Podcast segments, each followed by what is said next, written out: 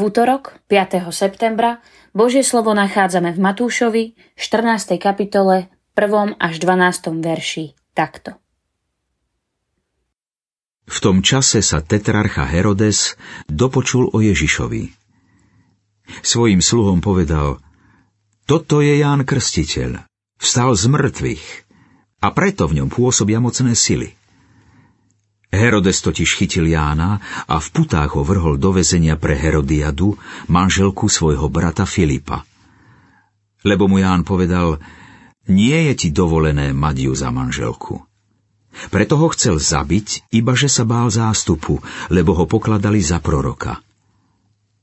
Na Herodesove narodeniny dcéra Herodiady tancovala uprostred a zapáčila sa Herodesovi, takže jej pod prísahou slúbil dať, čo si len zažiada. Napokyn svojej matky povedala Daj mi tu na mise hlavu Jána Krstiteľa. Kráľ sa zarmútil, ale pre prísahu a kvôli spolustolovníkom rozkázal, aby jej ju dali. A tak dal Jána stať v žalári. Jeho hlavu priniesli na mise, dali ju dievčaťu a ono ju zanieslo svojej matke. Jánovi učeníci prišli, vzali jeho mŕtve telo a pochovali ho.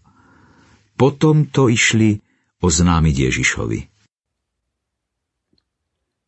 I zarmútil sa kráľ, ale pre prísahu a kvôli spoluhodovníkom rozkázal sťať Jána vo vezení. Aký nerozvážny čin to od Herodesa bol, že cére Herodiady slúbil, že jej dá čosi len zažiada. No keď počul, že si žiada hlavu Jána Krstiteľa, zarmútil sa.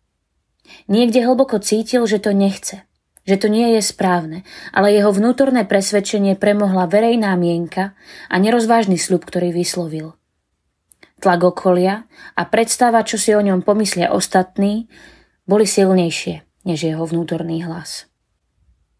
Ako často aj my podliehame tlaku verejnej mienky a bojíme sa jej protirečiť, bojíme sa byť iný a radšej slepo nasledujeme dáv. Božie slovo nás pozýva k tomu, aby sme sa riadili jeho prikázaniami a počúvali jeho hlas. Niekoho tým možno sklameme, niekto sa k nám pre našu vieru obráti chrbtom, pretože tá sa už v tejto dobe veľmi nenosí, ale možno niekomu ukážeme cestu viery a života v pravde. Tým dodržíme svoju prísahu pri konfirmácii, kde sme sa osobne zaviazali vyznávať vieru v Pána Boha a slubovali sme vernosť Bohu a spoločenstvu cirkvi. Táto naša prísaha bola verejná a vyznali sme ju v súlade so svojím vnútorným presvedčením. Cítime, že to bolo správne rozhodnutie a tento sľub nebudeme nikdy ľutovať. Pomodlíme sa. Bože, ďakujem Ti, že si múdry a múdrosť ponúkaš aj nám.